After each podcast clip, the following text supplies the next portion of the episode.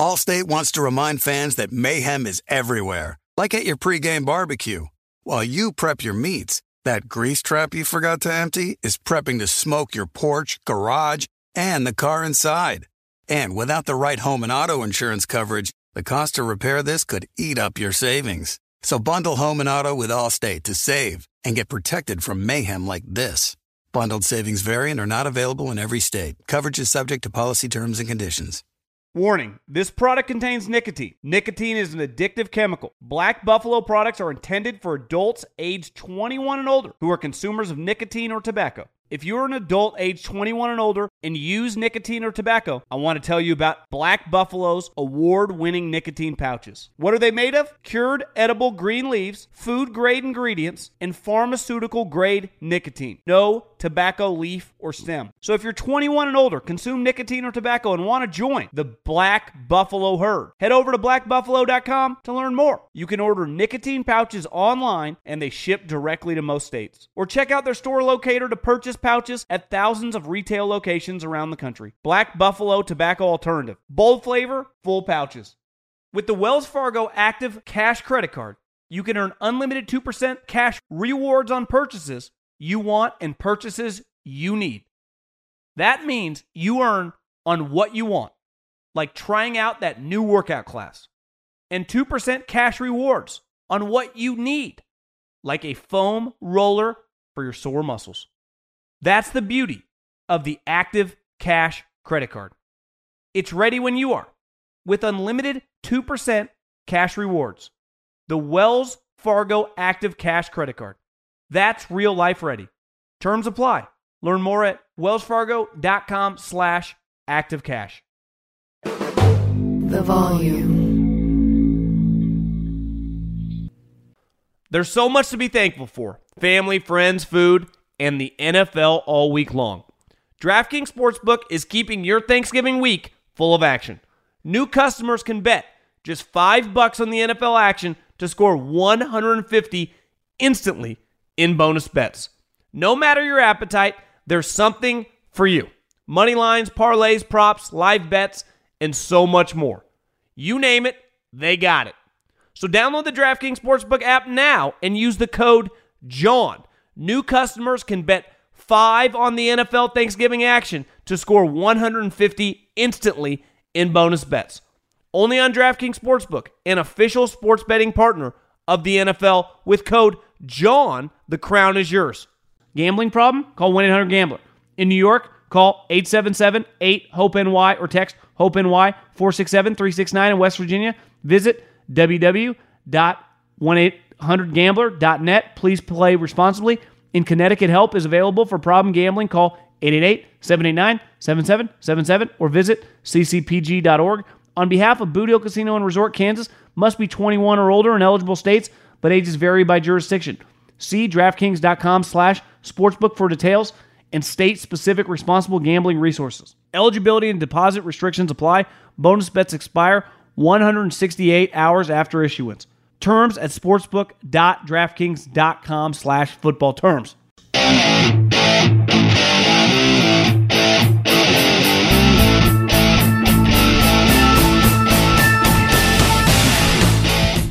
What is going on, everybody? John Middlekauff, three and out. How are we doing? Well, probably not as good as the Eagles, who get a massive, massive win against the champs at Arrowhead, down on the road in the rain. And Jalen and the defense and DeVonta and the tush push and the drops by the Chiefs. Uh, nuts, man. Valdes-Scantling, he's the new Nelson Agholor. So we, we will dive into Monday Night Football, which uh, for the whole I thought was outstanding. I love a good ugly, grimy, in the just inclement weather. Like I like being in my house in about 72 degrees. I had it actually about 69, but I had the fire on, uh, eating some Rice Krispie treats. But I like watching football that is just ugly. And that, that was an old school throwback game. Really, really enjoyed it. So we'll dive into Monday Night Football. We will fly around the league as well. My guy Tommy DeVito, three touchdowns, and some other good, bad, and ugly from around the NFL. Listen, if you listen on Colin's feed, make sure you subscribe to Three and Out. We have a new YouTube channel as well that we put all the three and out content up. So go subscribe to that. Just the three and out with me. Uh, you can find it on the on the little thing called the YouTube.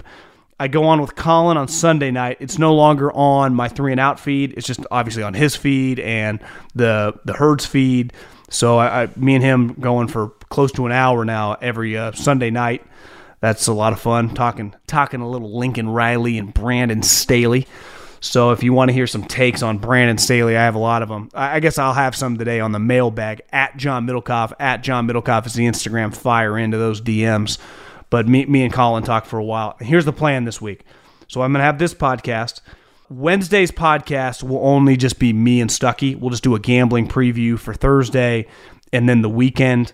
And then I'll probably have a little something after uh, the Thursday night games and maybe a preview for the weekend Ohio State, Michigan, all those games on Friday morning. We'll have a podcast up and also have it on the YouTube feed. So, you know, it's Thanksgiving week. I know everyone's with their family. Hopefully, everyone's having a great Thanksgiving. And it's, you know, it's always good to kind of take a deep breath and just have a good time, have a few cocktails, have some turkey sandwiches, watch some football, and just enjoy the people close to you. I mean, it's a it's very important actually. So hopefully everyone's doing that and appreciate. Very thankful for all you guys that listen to the podcast. I, I really I really appreciate everybody doing that because without you guys, this wouldn't it just be me talking into a mic for nothing. So thank you guys. That was fun. Do you ever want to go to a game like that? Do you live in one of these towns that are hosting some of these big football games, college or pro, coming down the home stretch for college? right? Do you want to go to a big college football bowl game, maybe the playoffs, the NBA, college basketball, concerts, comedy shows? Well, here's what you do you go to your app store, you download the Game Time app. You download the Game Time app and you sign up for a pair of tickets, any pair of tickets to any event, and use the promo code JOHN, J O H N, J O H N, and get $20 off your first pair of tickets. It's very, very easy to do. I recommend it to anyone, and a lot of you guys that have used it told me to go to games. I'm glad. Hopefully, you had fun, and I'm glad you saved 20 bucks. So, download the Game Time app, the official ticketing app of this podcast. Promo code John, $20 off. Do it now. You know what's funny is when I when I watch games and my mom, we got family in town for Thanksgiving, I'm constantly thinking of what my angle is going to be, especially uh, these instant reactions, what we're going to talk about when it comes to uh, what we just witnessed on Monday Night Football, on Thursday Night Football, on Sunday Night Football. And when I felt pretty confident, you know, Jalen was playing pretty shitty. It's like, God, the Chiefs were up, I think, 17 7. Like, Chiefs, do you know who they remind me of? Is like that stretch in the last dance, right? Like the 97 98 Bulls.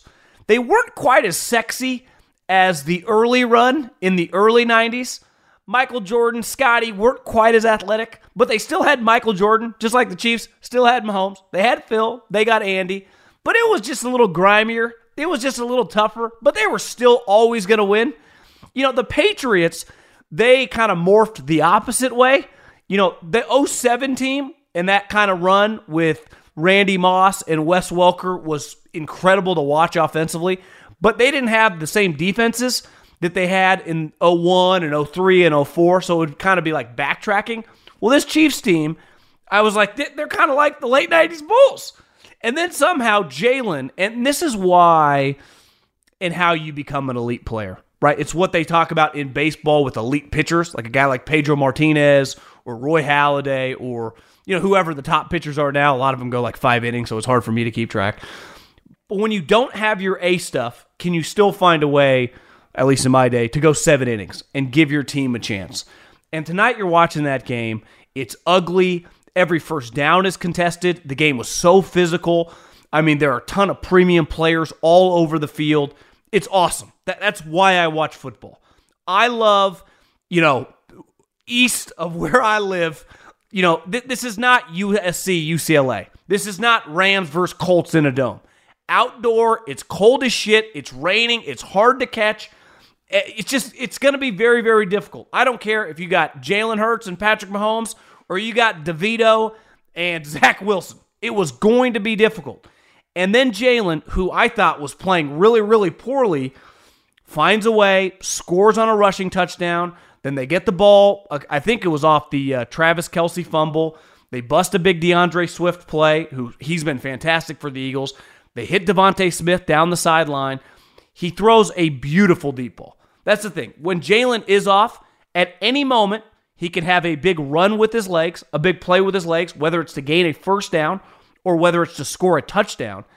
And he also is an explosive passer. So even if it's not looking great in the short and intermediate game, and a lot of times throughout this season, it does not look good. You're like, God, the Jalen that we saw last year, who's probably going to win the MVP, it just doesn't quite look the same. And then a moment's notice, bomb down the sideline, former Heisman Trophy winner DeVonta Smith, tush push touchdown, they take the lead.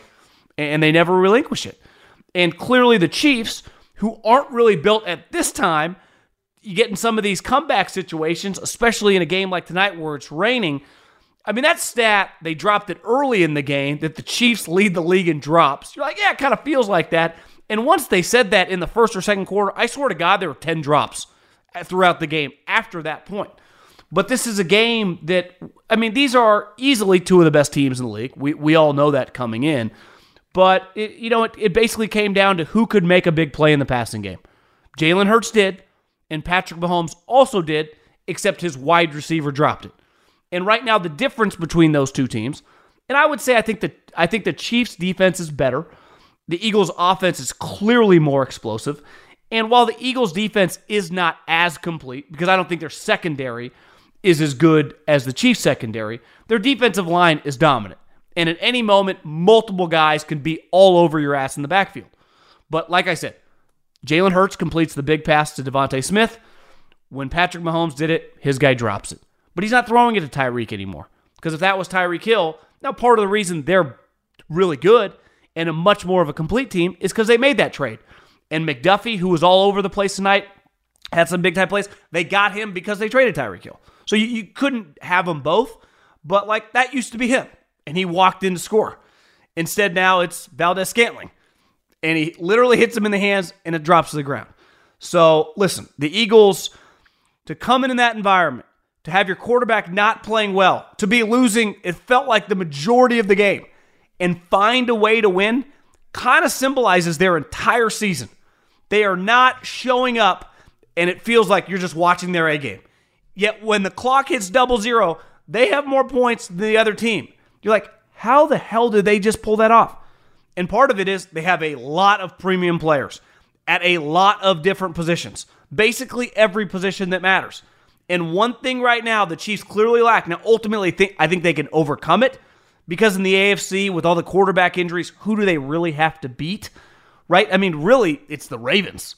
And I guess the Browns, but uh, the Browns are going to uh, score on them? No chance.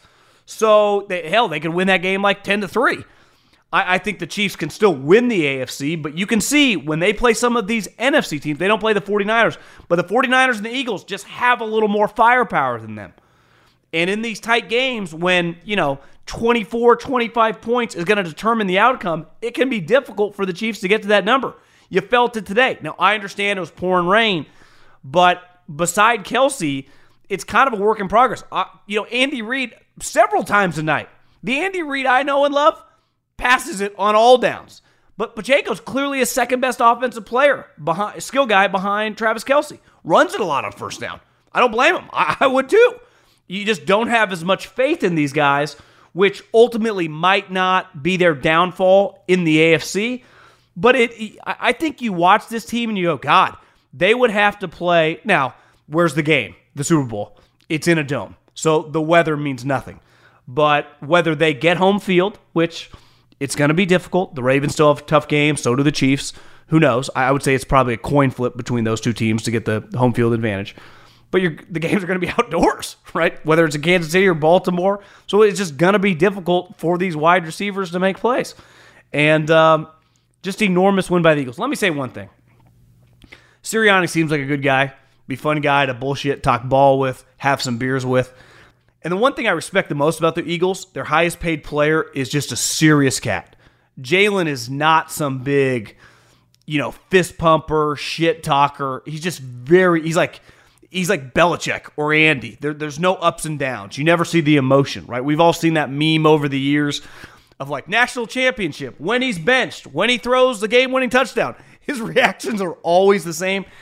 the the douchey Sirianni after one, anytime there's a PBU, he acts like he was Deion Sanders on the play. It's like Nick, you're in like seven layers. You're not calling the offense or the defense. You're just, you know, motioning timeout a couple times a game.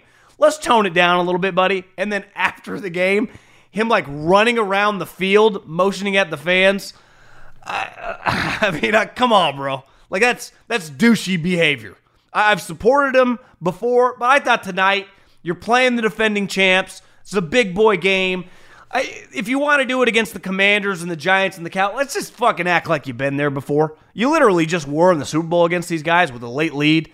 I, I that that to me, I, I want to like the guy, and I have liked him. I don't know him personally, but that's kind of fucking loser behavior. I mean, let's let's, let's just call a spade a spade. I don't expect you to act like Andy Reid twenty four seven, but let's just come on, bro. Come on, man you know the Eagles, man, they're they're pretty complete. I mean, they, they, can, like we said, they can have their C game and find a way. The thing with the Chiefs, those drops are real. I mean, balls are going through guys' hands. Uh, Kelce has a drop. To me, he's separate from everyone else. He's allowed to have a bad drop. Steph Curry can miss a three. But some of these other guys, how are you going to depend on Valdes-Scantling? And clearly, they don't have a choice. So that that is a little concerning at the highest levels when they're going to play the Ravens, if they get to the Super Bowl against the Eagles or the 49ers. Uh, the margin is just much smaller for this team, though they are built. And overall, like I said, you signed me up for a game in that weather, that intensity.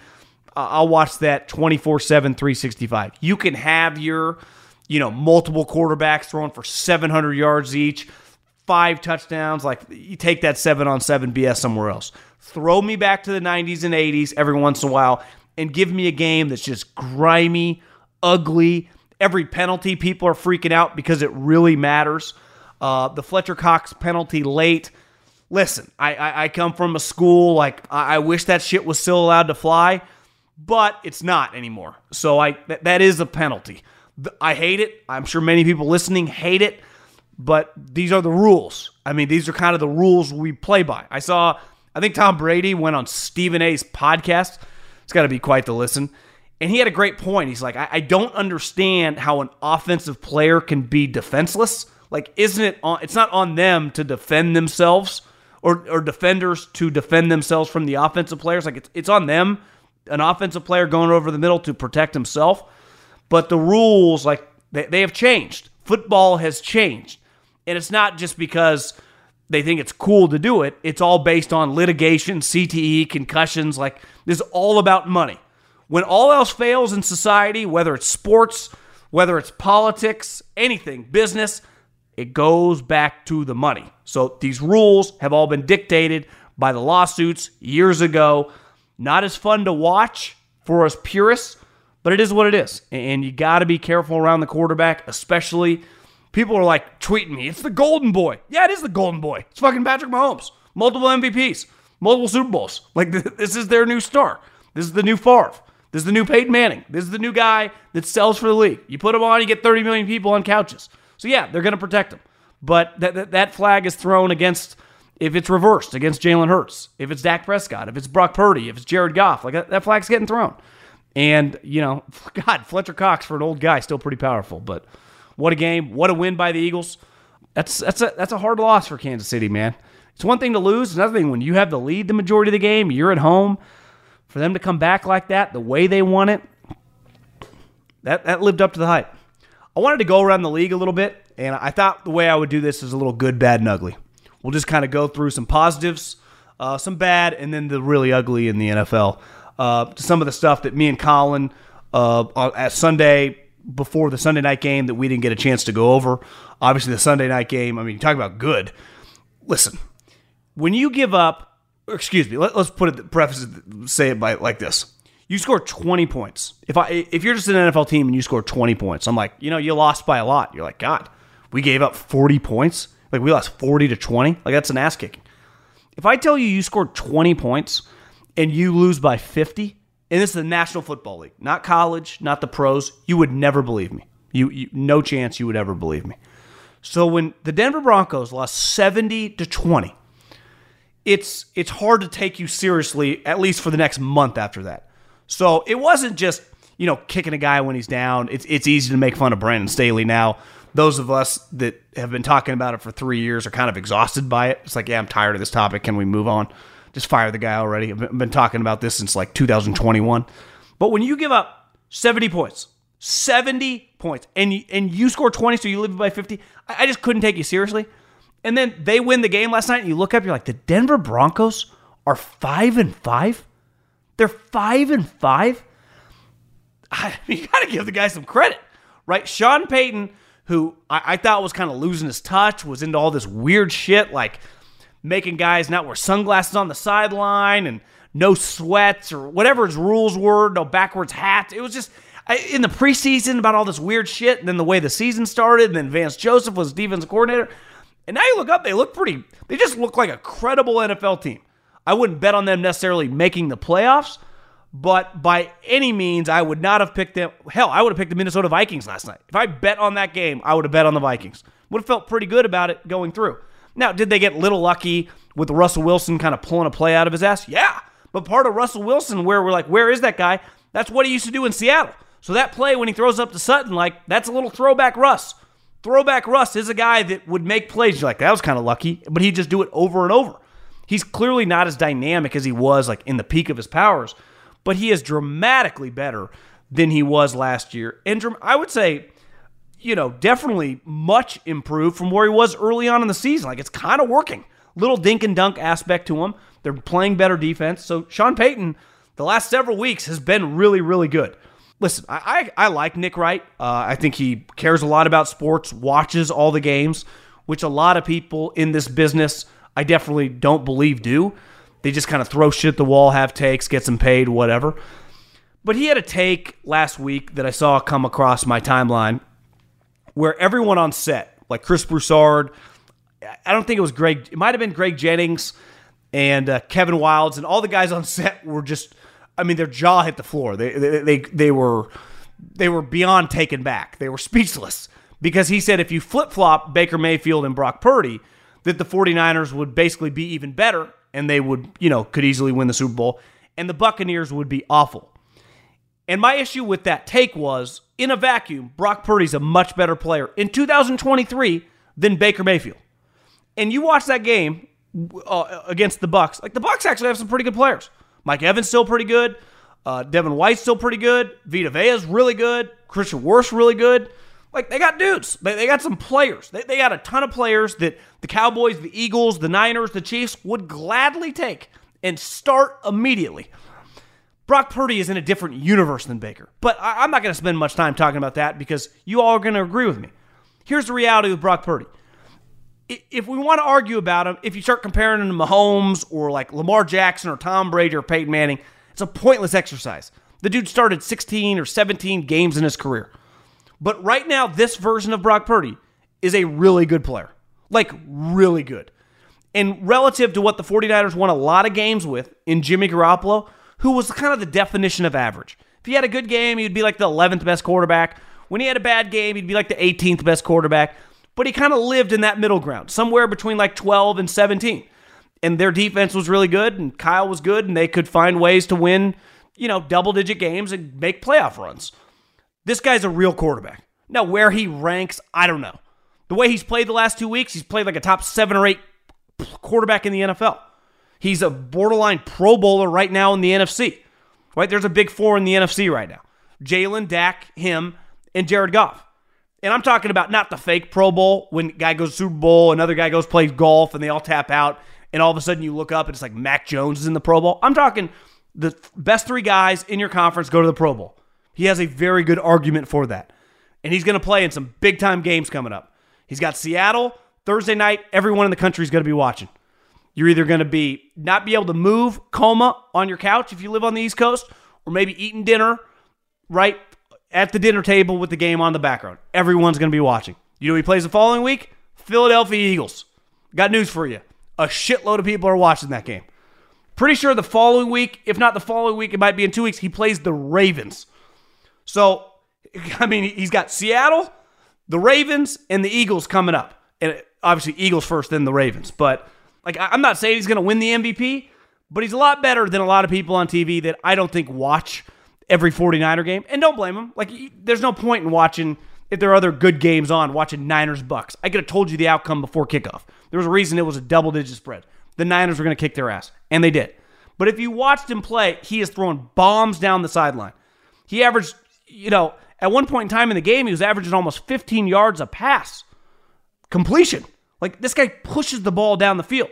So many guys in the middle tier, the Derek Carrs, the Alex Smiths, we talk about being like dink and dunk guys. He's the opposite. He throws the ball down the field. So, like, I got news for you. Brock Purdy's is a good player right now. This version, Brock Purdy's good. Listen, we, we can talk shit about Dallas all we want. They're a weird team, right? They've played some good teams and they haven't found a way to win, right? They played the 49ers, got destroyed, played the Eagles, lost a lot of self inflicted wounds. When they play bad teams, they destroy you. If they could ever figure out a way to bring whatever that swag, confidence, just mojo, like the Eagles, they can blow you out if they have to, but they have no problem playing an ugly ass game and winning. Hell, like the Niners right now, they just blow you out. They they, have, they don't really win these ugly games. No team wins ugly games like the Philadelphia Eagles right now. Dallas, no team blows you out quite like the Dallas Cowboys. They feel like Alabama when they're playing like Chattanooga, or Alabama when they're playing like uh, Vanderbilt. You're like, what, what's the spread there? 40? And, and they cover. That's the Cowboys when they play crappy teams. What else did we want to hit on? Got to give Josh Allen his flowers. Three touchdowns after his offensive coordinator gets fired. It's always, I, I don't have inside information there into the dynamics of him and Ken Dorsey. He gave some quotes saying how much he owes to Ken Dorsey. Ken obviously was the quarterback coach before Daboll left.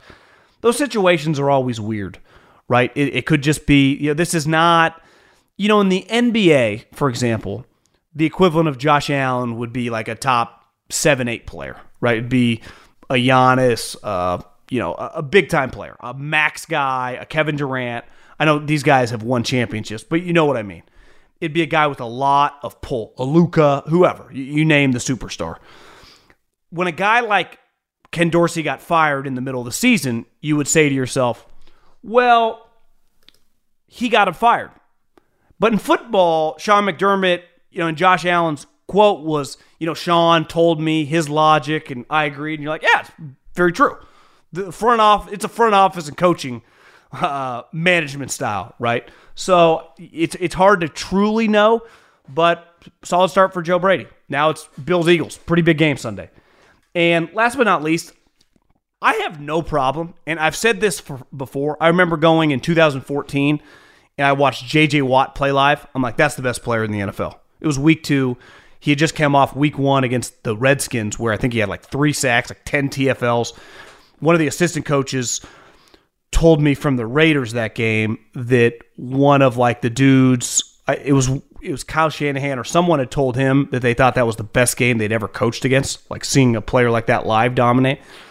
And JJ finished second that year in MVP. Aaron Rodgers won. Now, granted, Aaron Rodgers that year was like 38 and 5 touchdown interception. I mean, Aaron Rodgers is a legitimate MVP candidate, had a fantastic year. Is there a lock quarterback that you're like, no doubt about it, has to win the MVP? Why can't another position win the MVP? I think Myles Garrett right now is the best player in the NFL. I mean, the Browns, if they win 12 games with the corpse of Deshaun Watson early on in the season, PJ Walker, and a rookie quarterback, and Myles Garrett has 20 plus sacks, and if you just watch him, like you don't need to be some defensive guru to be like, what the hell is that?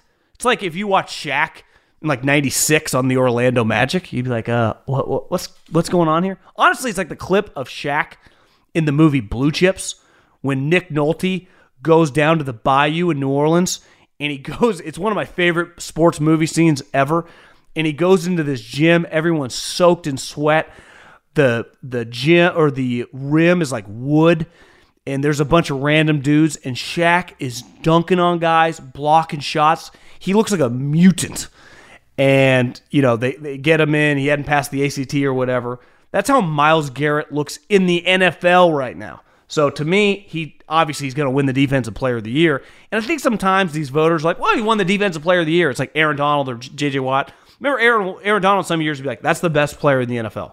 Just give the MVP to Myles Garrett. If none of these quarterbacks have 35, 40 touchdowns. Even if they do, like the eye test, even Jalen. Jalen won the game the night for the Eagles or, or played a huge part in winning the game. But he's not an MVP this year. He had a better season last year. Now, he's a winner. He knows what he's doing. But, like, I, I'd have no problem giving it to Myles Garrett. Now let's go the bad.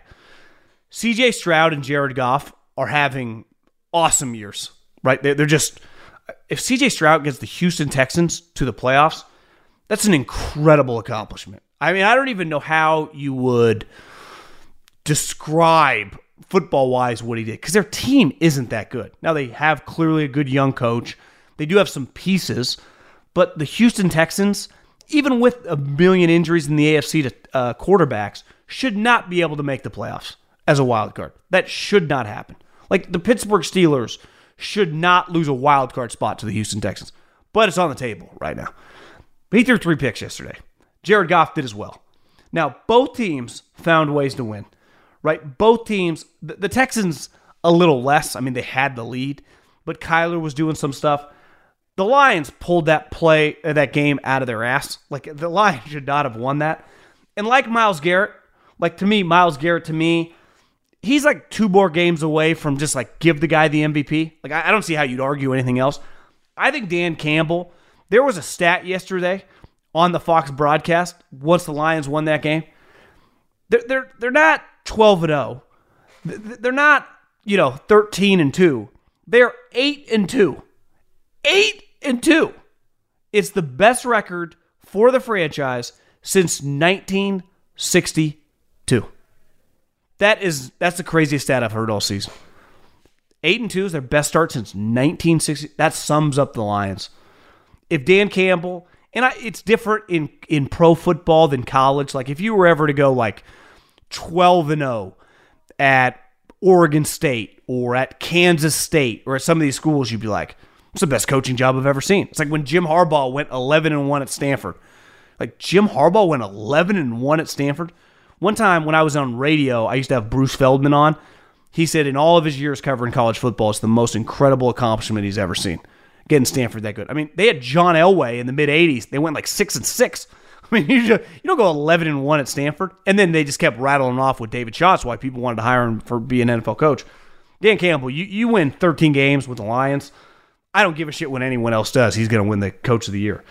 The bad, listen, the Bears were winning all game. I'll give the Bears some credit. They're playing really hard, and they easily could have won that game, but they lost. So uh, it's an ugly loss because it was going to be difficult for you to lose, but you found a way to lose, and you almost found a way to lose by a lot more. Uh, luckily, it was a safety and not a touchdown toward the end of the game with Justin Fields. But ultimately, it's a positive. Like, if you're the Bears at this point in time, you do not want to win these games. It's pointless. But the best way to tank in the NFL, which doesn't exist, we talk about all the time, it, it just, it's impossible. Everyone's trying, is to just give the fans an incredible kind of ride and then lose, right? Because what is the difference of going 5 and 12 or 3 and 3 and 14, right? Maybe a field goal here or fumble there. You might as well lose those games if it means getting a quarterback or just giving yourself more options. Let's get to the ugly. I, watched the majority. I, I mean, basically every snap. I was dialed in. I had the sound on. I had one of the four boxes, but I had the sound on on the Browns Steeler game, and that was just good old fashioned AFC North football. Dude's getting crushed. Myles Garrett crushing people. TJ Watt crushing people. Highsmith crushing people. Love that style of football. Was difficult to watch Kenny Pickett. Like I, I wasn't expecting much of DTR. So when he's struggling or not being able to move the offense up and down the field, no shit. He's, you know, a rookie who I, I don't have high expectations for. But Kenny Pickett went first off with the Steelers. And I think any Steeler fan, anyone that gambled on the Steelers as I did, and anyone in fantasy football that has Warren on their fantasy football team, every time that Tomlin, Canada, who's ever in charge of the, the running back coach, takes Jaylen Warren out of the game for Najee Harris, you want to put your fist through a wall.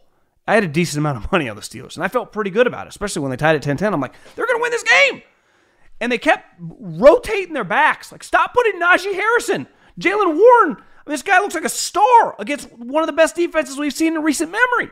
He's running all around. And they kept yanking him in and out of the game. And every time he was in the game, he'd have a 15 yard screen pass. He'd bust a fucking nine yard run. And then you look up, he's coming off the field. I'm all for a guy getting a breather, but it was not your normal breather. It was like, oh, rotating. Stop rotating. Your quarterback stinks. Kenny Pickett was awful. I mean, was really bad. It looked a lot of times, it's one thing to miss passes, which he did. It's another thing, it's like part of Kenny Pickett is has to be I got to win with my mind. It was Mac Jones's thing. You can't make bad decisions. You have to know, be on the same page with your wide receivers. You have to master your playbook. And there were countless times where he'd throw the ball and no one would be there. It was like him and the wide receiver are not on the same page. It's like th- this is, if I'm Tomlin, whether it's Canada, whether it's Pickett, whether it's white, th- this is a disaster. Now, ultimately, I've seen a lot of people dragging this guy like he's Zach Wilson. I think he's better than Zach Wilson. He's also playing easily the best defense in the league, so it was going to be difficult. He looked worse though than I imagined. Embarrassing performance. Now, what are you going to do? Bench him for Mitch Trubisky? You don't really have any other options, but that's a rough one because you draft this guy in the first round. It's one thing if Kenny Pickett was like, "Hey, we just found this guy in the fourth round. We'll figure it out." You draft this guy with this 20th overall pick. You drafted this guy to be, let's face it, your franchise quarterback. Newsflash, he's not. Obviously, a guy who's not their franchise. Zach Wilson is awful. He, really is. He's he's a pitiful player. He, he's really really bad. And sometimes, like I say this all the time, I, I think sometimes it's like you're just talking shit about NFL players. I, I try. I have nothing but respect. It is so hard to make it to the NFL. It's not hard to become an NFL assistant coach. It is. It's much more difficult to make an NFL roster to play special teams for a year let alone to get drafted high and become a starting quarterback. But then you got to play, and like, are you good enough? And I've seen countless players say this, and they're so right. That if he played any other position, right? If he was a guard, if he was a linebacker, if he was a kicker, whatever, he would never play. But because of where he was drafted and the position he plays, he has gotten probably more chances for a team that has a lot of talent than the overwhelming majority of players in the NFL, including a lot of quarterbacks, would have gotten but it's it's become an embarrassment. Now they benched him. Uh, I, I would say he's played his last snap for the Jets, but I thought that last year, after he blamed like everyone else except himself, and then all the other quarterbacks got injured. I mean, they can play Tim Boyle, they can play Vinny Testaverde, they can play uh, what's his name from uh, Marshall Pennington. It doesn't matter those guys are going to get hurt. This off, I would imagine we see Zach Wilson again. I think in a perfect world, and here's the problem: like they don't have the balls to do this because he's their guy, right? And this is I, I never understand this in football. People often say like, "You you just said a couple weeks ago you like this player." Well, yeah. Then I've watched the last month and he's not any good.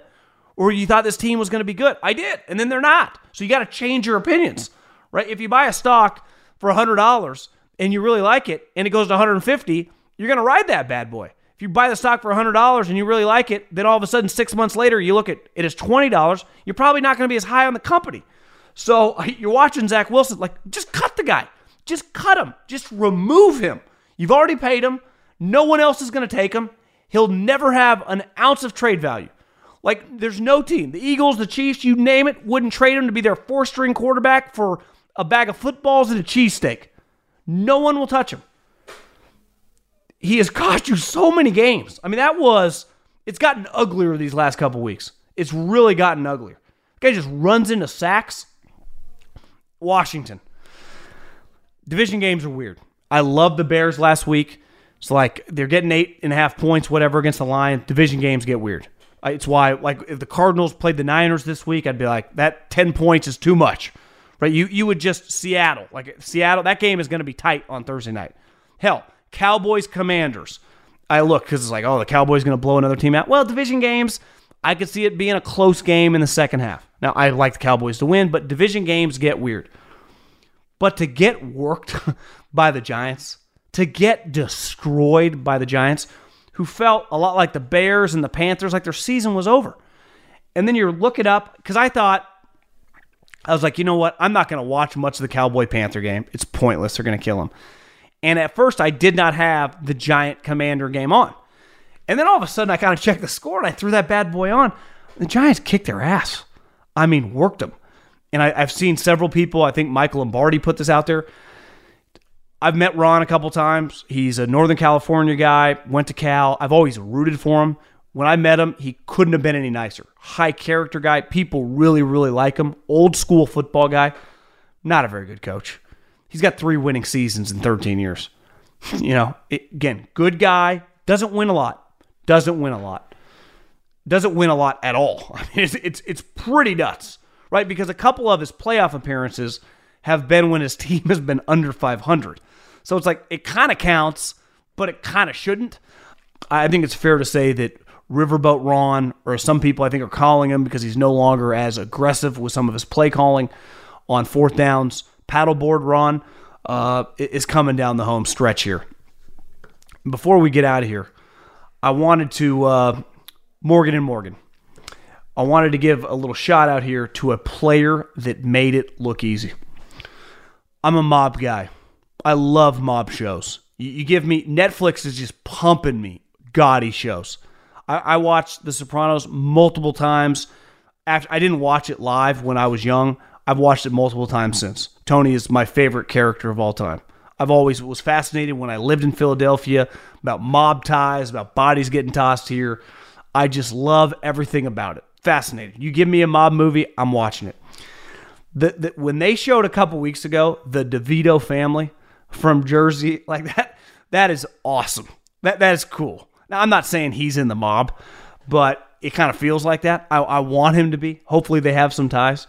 But then everyone's making fun of him because ultimately, his his kid, the family's there watching him, is just god awful. You're like, this is really who. I don't know what their choices were, right? Daniel Jones tears ACL.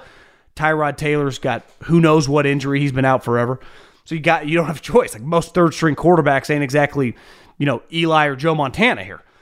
But to look up yesterday and see Tommy DeVito. Now, I, I get some guys were open. Not sure Washington knew what they were doing on defense. Go 18 to 26 for three touchdowns. I don't care if he never throws another touchdown in his life in the NFL. I picture, you know, that that some of those uh, Soprano episodes when like Tony's riding with Chris. It's it's like Tony's the dad, Tommy is Chrissy, and them just cruising telling stories about the time that he played in the NFL. I don't feel like this guy's going to play in the NFL for long, but I have been wrong before. That that feels like a story that they're going to be sharing with all their buddies in Jersey and, and just for a long, long time. Three touchdowns in a divisional game for the New York Giants when you're from Jersey. Like, how does it get any cooler than that? So, my Morgan and Morgan player that made it look easy has to go to my main man, Tommy DeVito. So if you're ever injured, you can check out Morgan & Morgan. Their fee is free unless they win. For more information, go to forthepeople.com slash John or dial pound. Lo- What's up? I'm John Wall. And I'm CJ Toledano, and we're starting a new podcast presented by DraftKings called Point Game. We're now joined by three-time NBA Six Man of the Year elite bucket getter. Let's please welcome Jamal Crawford to Point Game. King of the Court one on one tournament. If they had it back in your prime, do you think you could have took it all?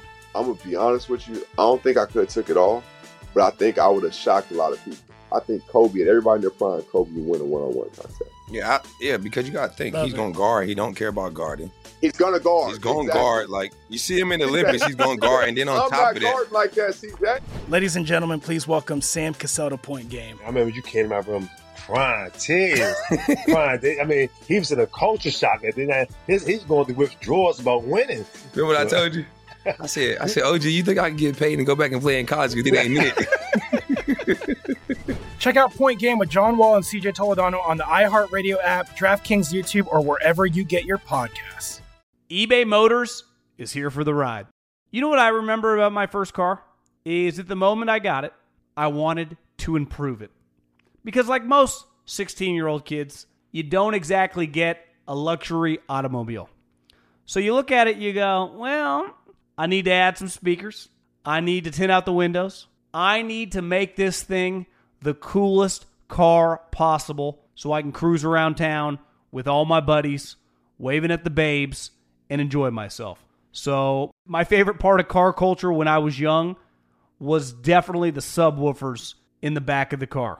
And uh, we built the boxes from scratch, had multiple 12 inch subs, and you could hear me coming from a long, long way away. With over 122 million parts, you can make sure your number one ride or die stays running smoothly. Brake kits, LED headlights, roof racks, bumpers, whatever your baby needs, eBay Motors has it. And with eBay Guaranteed Fit, it's guaranteed to fit your ride the first time, every time, or your money back. Plus, at these prices, you're burning rubber, not cash. Keep your ride or die alive at ebaymotors.com. Eligible items only, exclusions apply. Asking the right questions can greatly impact your future, especially when it comes to your finances. So if you're looking for a financial advisor you can trust, certified financial planner professionals are committed to acting in your best interest. That's why it's got to be a CFP. Find your CFP professional at letsmakeaplan.org. That's pound 529 from your cell phone.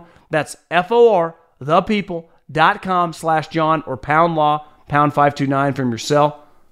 This is a paid advertisement. Okay, let's uh, do a little mailbag. You guys know the drill. At John Middlekauff. At John Middlekauff is the Instagram. Fire in to those DMs and get your question answered here on the show. Just my name, at John Middlekauff. Let's dive into the mailbag. My name is Jalen, but I'm a Chiefs and Eagles fan from KC. How the hell does Staley still have a job on the Chargers? They cost me $10,000.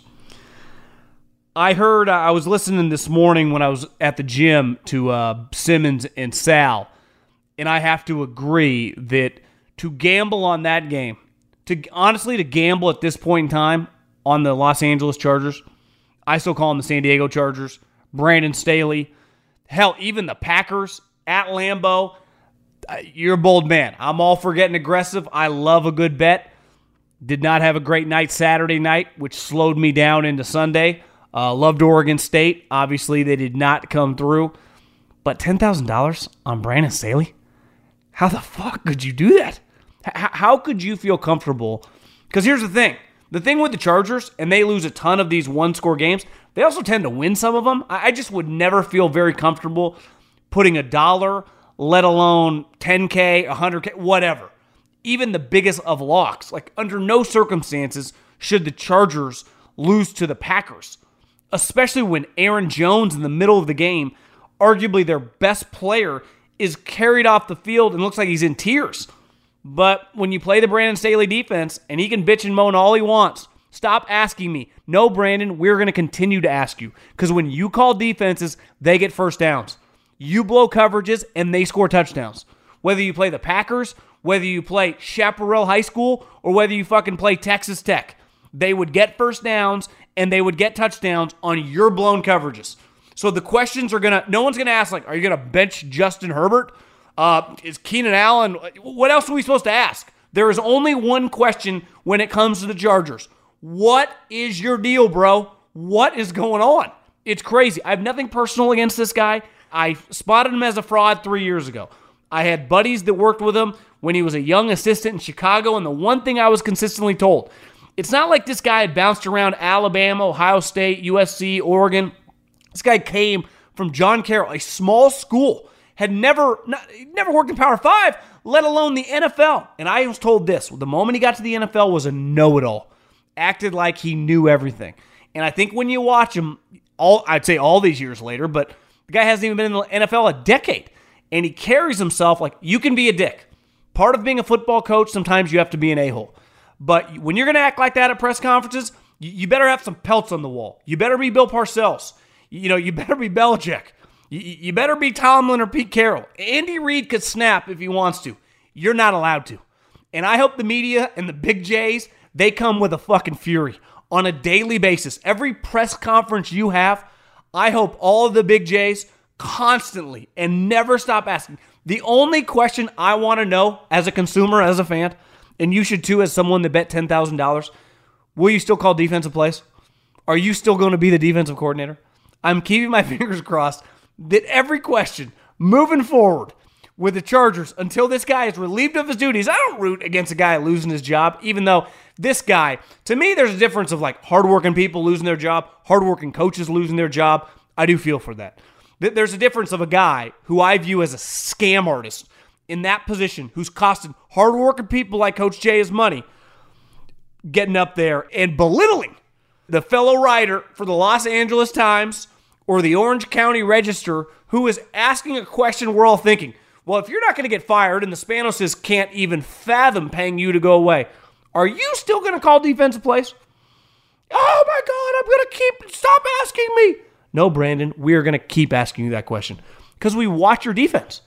And every week, we watch your defense, and the same thing happens. And it'd be one thing if you were just some random team, you have a top five quarterback, and we view you as sinking the ship. You didn't run into an iceberg, there's not some other external variables, it's you. So I hope that all the big J's in Southern California hammer, continue to hammer it. Will you be the defensive coordinator? I can't get enough of it. You talk about Staley needing to go, and I agree. But what about Telesco? He's been there for 11 years and has nothing to show for it. Herbert fell into his lap. He absolutely whiffed on the 22 draft or free agency class. Agreed. And last year draft, he chooses Johnson over Jordan Addison and Zay Flowers.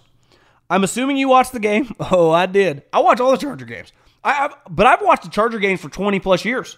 I like the brand. I like their quarterbacks. I'm, i was always a Philip Rivers guy. I'm a Justin Herbert guy. You know, it's weird. They, they don't have a big local following. They're always a national brand. Why? They have star quarterbacks. They have star quarterback. You get a star quarterback, people pay attention. You don't need to be the 49ers, the Dallas Cowboys, or the New York Giants. You give me a star quarterback, we pay attention to you, right? Tampa Bay's irrelevant. You put Tom Brady on it, we're all talking about it. We're putting you on primetime games. That's the way the NFL works. Yeah, I would say Telesco would be in trouble. I heard someone say this, and they're right.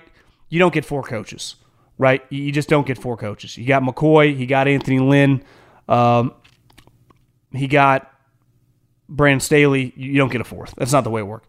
Usually, the rule of thumb is you get two, right? But you don't get four. Now, the Spanos, the family, the whole thing's a little weird, but I've always defended Tom Telesco. I don't know him personally, but I think he's, for the most part, done a pretty good job. But I'm with you.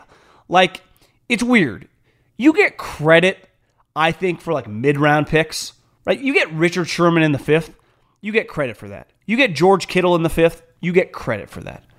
You, you get Travis Kelce in the third. When you draft Justin Herbert at six, and everyone, and listen, Tom's got a little. I mean this in a nice way because he's friends with like Cowherds, the Gottliebs. But he's got like, is, does he really like these guys, or does he kind of know that he needs them to have his back? Like that's, I'm always torn. Like some people in those spots, like Andy Reid or Belichick, you do it so long, you develop friendships. Then there are some guys that know there are certain people you got to cozy up to because you're going to need them during the downtimes. Some GMs don't give a shit about that at all. They're not looking to make friends. That ain't their deal. And when I look at him, I go, I, I don't know him personally. And like I said, I've always supported him. But, and listen, the Brandon Staley pick might not have been his choice, but you make moves like the wide receiver move. I mean, the dude dropped it that would have got them, you know, in position, right, to kick a field goal. But Zay Flowers is really good. Really good. Jordan Addison, I watched him cook the 49ers. Those, those two guys are better than the dude the Chargers took. So, yeah, I, would say he's gone. I would say he's for sure gone if they fire Brandon Staley. And this thing with the Chargers, you never know. They are, I truly believe this. I'm not just being funny or whatever. It's a disease when you're super cheap and you have that level of wealth. I always support people that are cheap, that are frugal, if you don't have that much money. Hell, I, have never, I have much more money these last five years, but I, I've never been one that pinches pennies. I don't have the energy. I was talking about my, my brother with this. He's come in for Thanksgiving and went to pick up some food and uh, recording this before the Eagles Chiefs game. And we were talking about some people that obviously we both know from growing up and some of the people, the way he was describing them, put so much effort into like avoid a penny here, a $100 here. And it's like I the amount of time and energy that you put into that, you can just avoid it, right? By just doing something else and making the money. Your time is worth valuable amount of money, right? You have a finite amount of time. So every ounce of energy and time you put in, if you only got 10 bucks, all for trying to get that $12 thing down to 9. But when you have hundreds of millions of dollars and you're worried about paying a coach, you'd rather pay a guy 7 than 12. I think you're a fucking loser. I think you're a legitimate loser. And the, here's another thing. If you're a self-made guy, like Tiger Woods. Tiger Woods is notoriously cheap. It is ingrained into you from when you're young. He didn't grow up with much money, and it is hard to shake that. And I give him a little benefit of the doubt when he's in his 20s. But once you're basically almost 50 and people still like he's really cheap, like that's you got to change your ways a little bit, right? When you're like not paying for the Navy SEALs when you're buying cheeseburgers, that's a reflection of who you are as a person. And I'm a Tiger guy, but there's some stuff out there when it comes to money. Michael Jordan like that too, right? I respect Charles Barkley. Grew up with nothing, gets money and sees the impact you could have, right? So I think it's a disease. People don't shake it. And the Spanoses are the difference though is Tiger, Michael, they made all their cash. Dean was handed this from generational, you know, his grandpa, his dad. Like he didn't do shit. He was just lucky that he was a little swimmer when when dad went into mom. Right? So I, I, I think they don't even get enough shit. Right? They, they really don't. Mark Davis takes a lot of shit because of his haircut, because of his look. You got to give Mark Davis credit. It, it has not worked, but he has tried. Like you go, listen, the Gruden thing was a disaster, but he went after a guy that all these other people wanted, right? From major USC to Tennessee to all the big time colleges to the Colts. He was turning down Irsay. The Glazers wanted him to come back. Jerry Jones had sniffed around. He's like, oh, I'll give you a $100 million. Couple years later, after that thing blows up in his face, I guess a year later, because he gets fired in the middle of the year for something that Mark Davis had nothing to do with, he gets the opportunity to hire Josh McDaniels. Again, complete failure, but at least he tries. Like, get this guy from New England. It just keeps failing. The, the Spanoses would fucking throw up before they ever thought of giving a coach a six year contract. And maybe they go, well, John, look at them. They all fail. Well, inevitably, you got to get one because you keep hiring these cheap guys, and the other teams you're playing would send the limo to pick them up so they're on the sideline when the ball kicks off because they dream about playing Brandon Staley. Anthony Lynn, good guy, bad head coach. Ironically, better than Brandon Staley. Mike McCoy, same thing.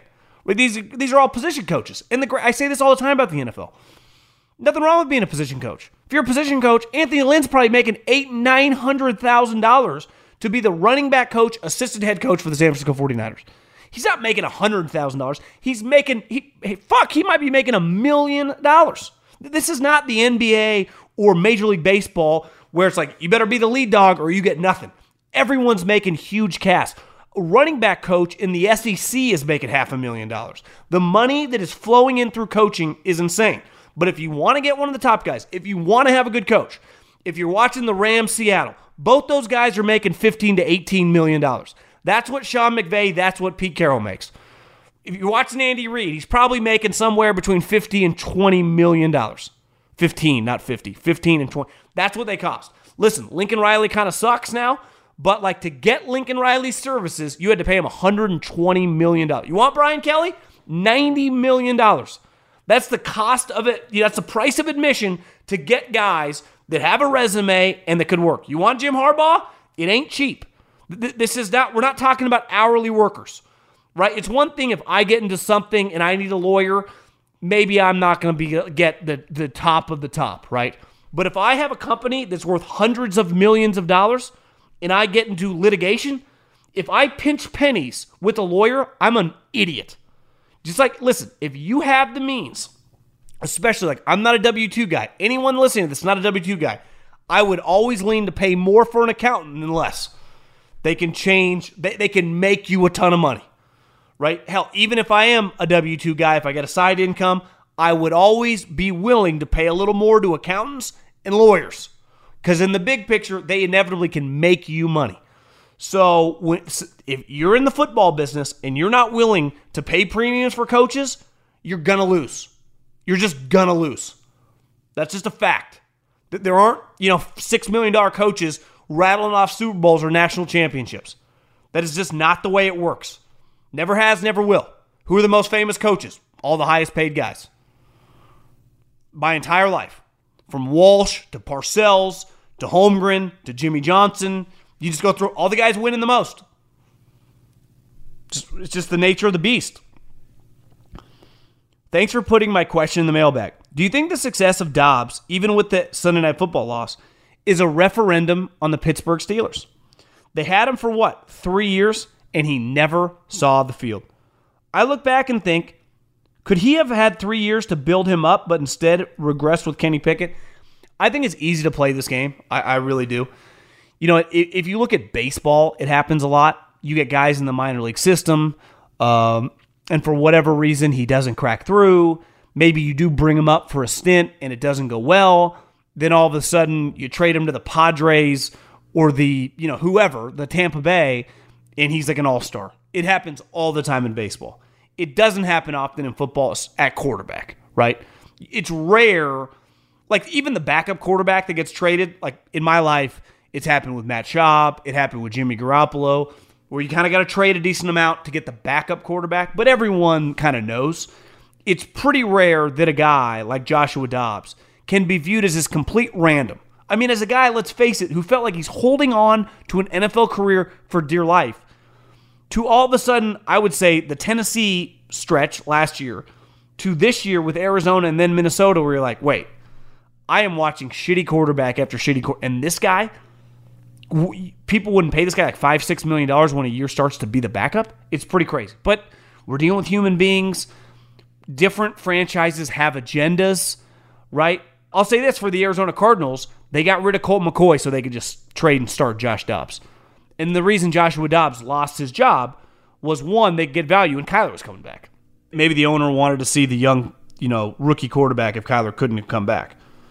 But yeah, I mean it's you don't you don't see it very often the way it played out, that's for sure. Big fan. Questions for the mailbag. As a fan, I see when a defense makes a tackle for a loss, especially on third down. The defense tends to run about 10 yards or so. Why can't the coaching staff teach the offense to line up, get a free play, and outside penalty? Okay, I, I read that pretty poorly. That that was I butchered the English language right there. What he essentially asked, they get a big tackle for loss, they all celebrate. Why don't we get up to the line, snap the ball when they're off, and get a penalty? That's a good question. I mean, we should. That's a good question for an offensive coach because I also think it's probably a little harder in reality than it sounds in a DM. Because if I think about, I get a TFL. I guess a lot of them would happen on a run play because a sack. But let's say it's a sack. Well, some of my wide receivers might be 15, 20 yards down the field. So I got to run them back. So it's there's there's a lot of moving parts. And even on a run play, my wide receivers are in the corner blocking. That in theory should be easier. But I, I don't I honestly don't have a great answer for you. Do you think the Chargers should just rip the band-aid off now? I get, I'm getting a lot of Charger questions. And Kellen, you know why? And this is what I respect about the NFL, and I told Cowherd this on Sunday night. There is no tanking. When, when you turn on Washington, New York, when you turn on that Packers Charger game, the Packers, you know, in theory, should just lose out. The Giants should never win a game again, right? Put themselves in the best draft position. This season's going nowhere, but no one's wired like that. Coaches, executives never talk about losing, ever. I've been in a building that, you know, been four and eight. I've been in another. Well, I wasn't in the building this the next year when they actually went four and twelve. But no one's ever trying to lose, ever. Maybe that last week you kind of mail it in, but that's just not the way guys are wired. And most importantly, the players do not give a shit. They, they just don't care. And in fairness to the players, like I can be cut at any moment the overwhelming majority of guys on a field for the bad teams don't have huge guaranteed contracts. And I've been taught my entire life from high school through college because you got to play college football, even if it's a lower level. But the majority of guys in the NFL are Division One football players. Through the NFL, especially most of the league is not first round picks. A lot of fourth, sixth, seventh, you know, undrafted free agents. You're told every single rep that's on film is your resume. So, and the other thing is in football, unlike basketball, like James Harden just can't, he can just have a game where he doesn't try. It's like, whatever. Russell Westbrook can just stand there not trying. It's like, doesn't matter. All my money's coming. N- n- none of it matters. Same thing in baseball. It's like you can bench me if I'm not hitting well. If I'm making 20 million, I'm making 20. At any moment in the NFL, I can get cut you. And two, if I'm they put me in the game and I'm not trying, if I'm a D tackle, a linebacker, a running back, I will get fucking hurt. So it is it, it really hit me on Sunday. There are a lot of variables why the NFL has lapped every other sport. Like the gap is enormous. The gap is so big. The second biggest sport in America by a wide margin right now is college football. So it goes the NFL, that's in a different stratosphere. College football, I, I saw this list of the television ratings for uh, two weeks ago. Like Alabama, Kentucky. Alabama, Kentucky. Alabama destroyed them. Almost 3 million people. For example, there is not one NBA game, LeBron, Curry, this regular season, maybe Christmas, but not now that the NFL plays on Christmas, that will do numbers like that. If the NBA was doing big numbers in in-season tournament, the whole reason they did it, that's all you'd ever hear about. But they, they, it's hard for them to sniff one and a half, two million people to watch their big games. That's with Curry, Giannis, LeBron. People don't watch it. Yet in football, Alabama, fucking Kentucky, and, and they, they were like the 10th highest rated game of that day. Michigan Penn State did almost 10 million people. The World Series didn't do any over 9 million. Now, I know it was a bad matchup, but still, obviously, baseball, from a viewership standpoint, has fallen behind. But, like, one thing you know as a football fan, even if your team sucks, even if your team really sucks, the Giants, for example, you're going to watch it every week. One, you know, scarcity of, of inventory. You only get one game. And two, on any given week, it's not even cliche. You know your team could win. More than likely, you're going to lose.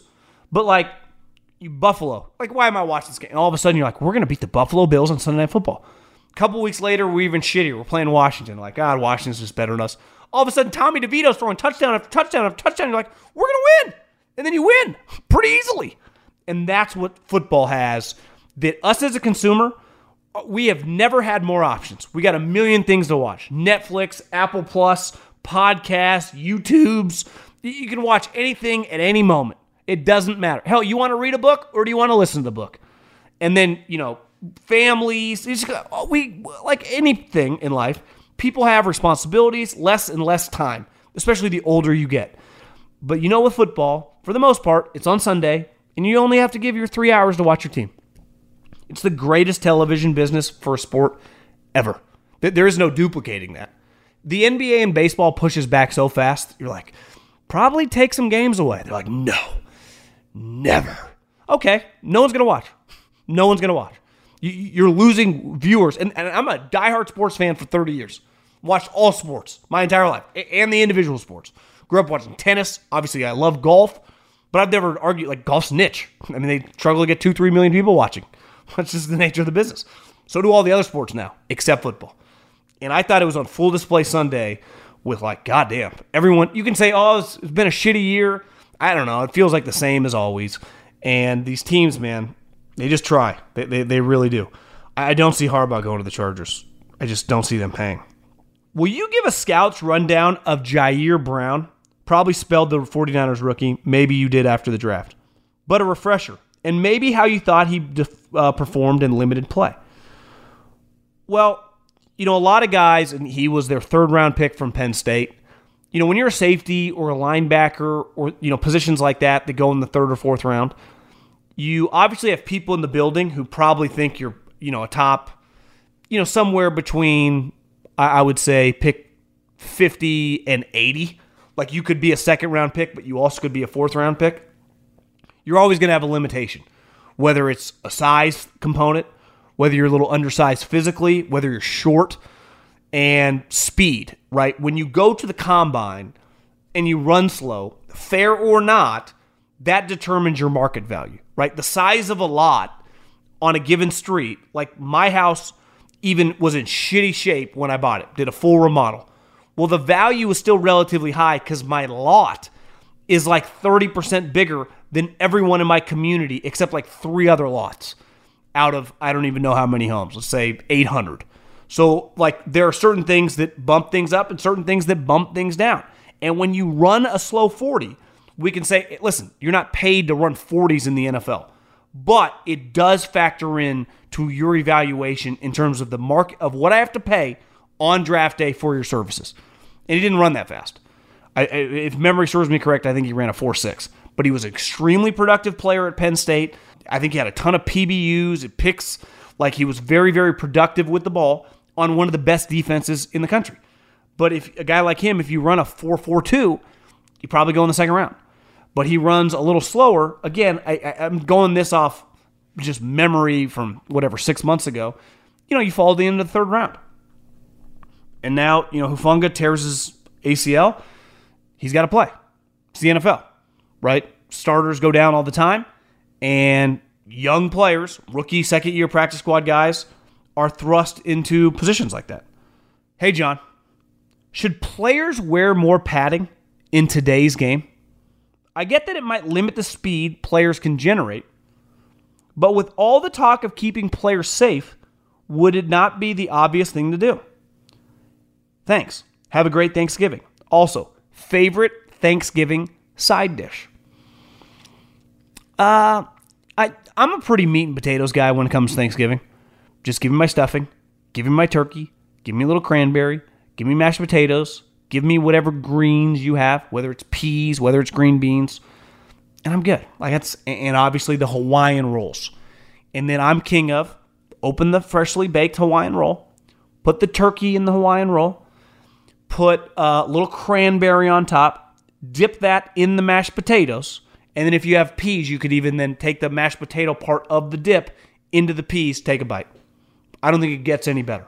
I'm always offended by people that don't like turkey. When I hear I'm not a big turkey guy, it's like, yeah, that pisses me off. Listen, love red meat as much as the next guy, but I love turkey. I love a fresh cooked turkey on Thanksgiving. I also, I mean, shit, I like it on Christmas, even though, you know, my brother's more of a prime rib guy. I like prime rib too. But I, I, I always, I don't know. I'm just, I'm a big white meat guy. I like turkey. I like chicken. I, I like it a lot, actually. It's easier on my stomach. Maybe that's part of it, right? I think red meat sometimes, I, I don't exactly have the rock's metabolism here. So I, the, the white meats are easy on my insides than uh, definitely feels like some of the red meat. And I'm not some health conscious freak, but I've just thought it was easy. Now there's that after feeling of the turkey, get a little sleepy. Have a have a cup of coffee, right? Have an espresso. But I'm a big turkey guy.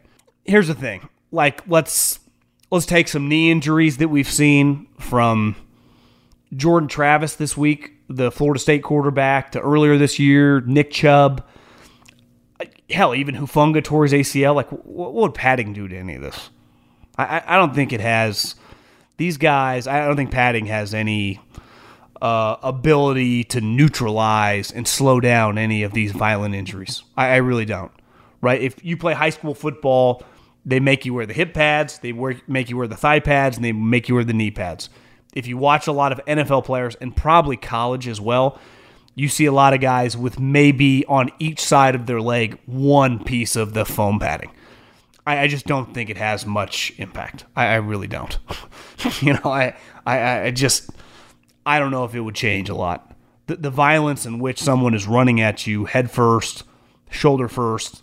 If I'm 240, if Fred Warner is running at you full speed, if if Myles Garrett is running at you full speed, there's just nothing that is going to limit their power in the the velocity of the impact.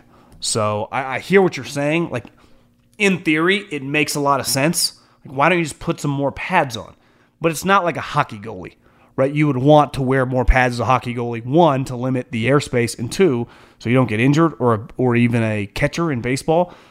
I just think these line. I, I think I, I don't think it would limit anything. It's hard to find a major injury in the NFL from contact and go if he would have just had more leg pads, that wouldn't have happened.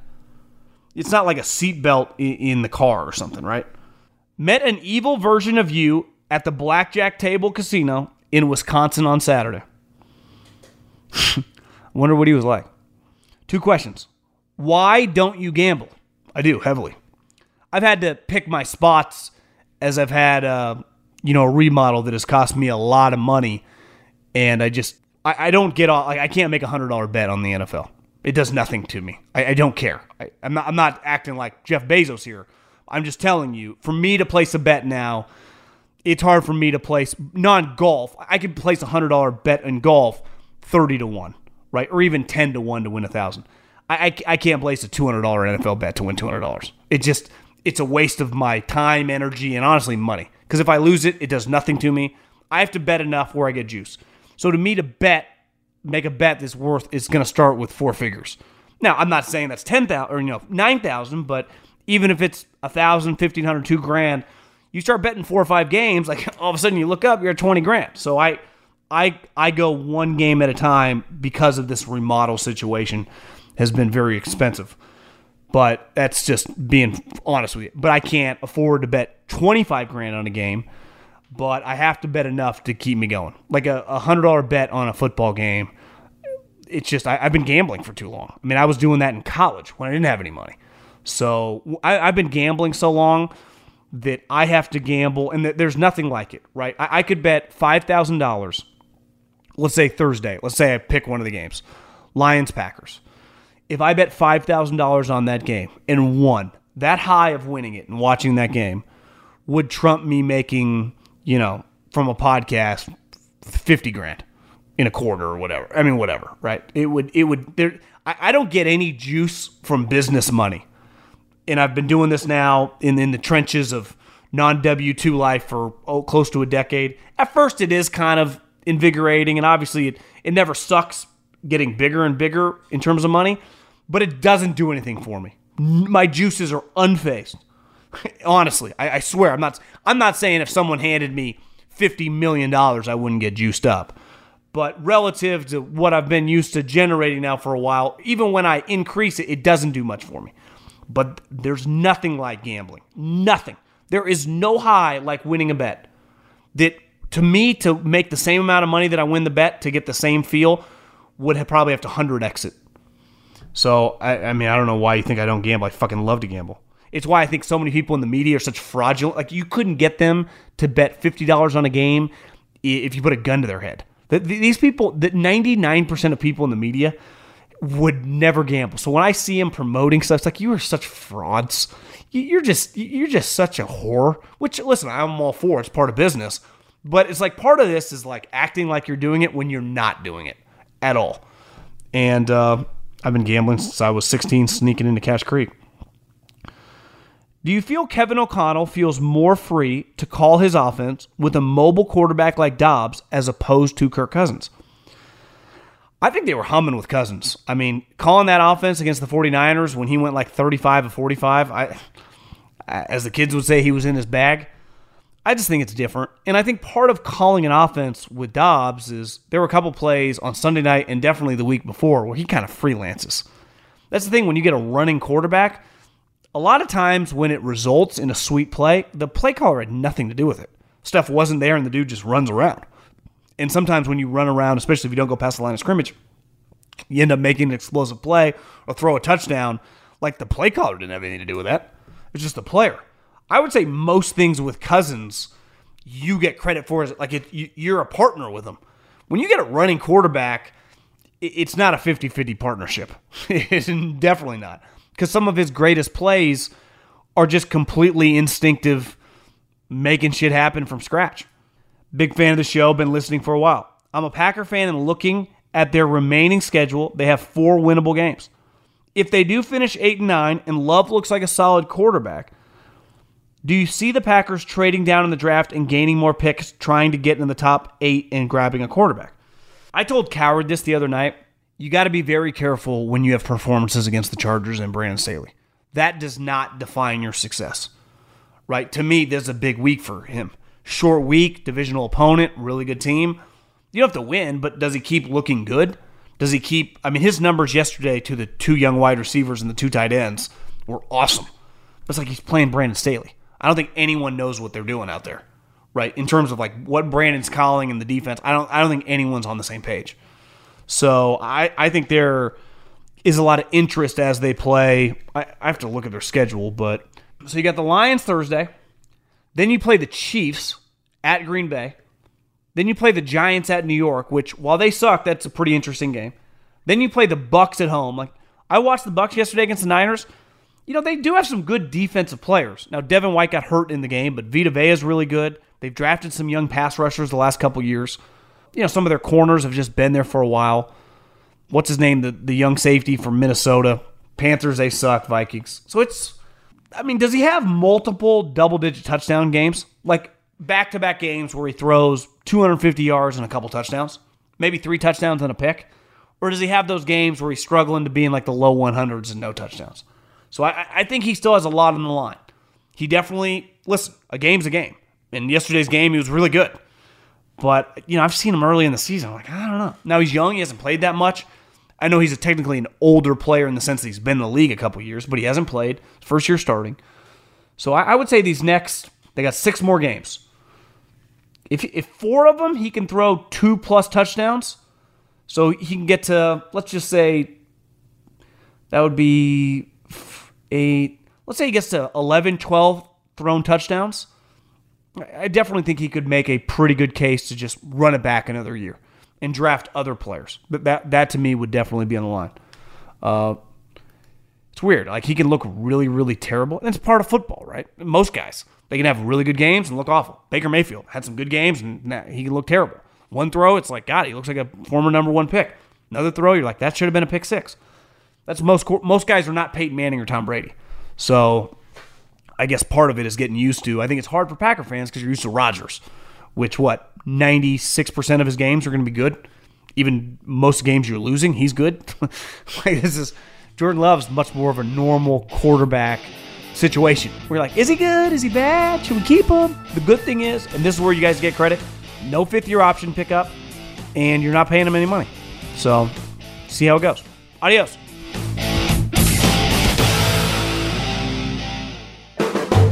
The volume. Open a limited time 11 month certificate at Kemba Financial Credit Union. At 5.25% APY, it's more than triple the national average, plus, it's a safe and secure way to grow your money. Visit your local branch or kemba.org slash CD for details. Offer expires May 31st, 2024. APY equals annual percentage yield. Restrictions apply. $500 minimum and $250,000 maximum deposit. Advantage status required. Comparison based on bank rate average. Federally insured by NCUA. Hey guys, back at the playground again, huh? Yep. You know what this playground could use? A wine country. Heck yeah, and some waves so we could go surfing. Oh, ah, love that. A redwood forest would be cool. I'm in. Ah, ski slopes. Let's do it. Um, can a girl go shopping? Yeah, baby. Wait. Did we just invent California? Discover why California is the ultimate playground at visitcalifornia.com. With every CBD product claiming to do something different, it's nearly impossible to decide what's best for you. Lazarus Naturals pioneered the farm to front door model of transparency where they handle each step of the production process to ensure quality, potency, and consistency. Scannable labels allow you to see the test results of your hemp batch so you can be confident in the safety and quality. Visit LazarusNaturals.com today. Lazarus Naturals, committed to improving your life as well as the world around you. Not available in Idaho, Iowa, or South Dakota.